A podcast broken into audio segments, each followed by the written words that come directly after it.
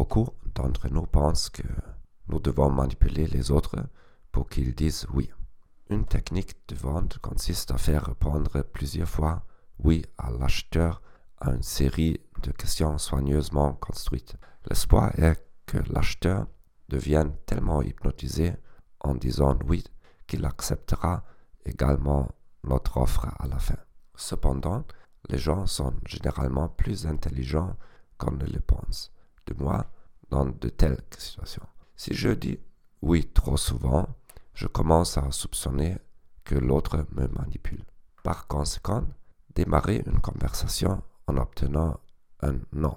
Cela donnera à l'autre un sentiment de contrôle sur la conversation, ce qui à son tour le rendra plus détendu. Exemple. À la place de Avez-vous le temps pour quelques questions? Vous dites Est-ce que je te dérange en ce moment? Voulez-vous que j'arrête cette conversation? Si l'autre répond oui, nous pouvons toujours poser des questions de suivi. Quand sera-t-il pratique de parler?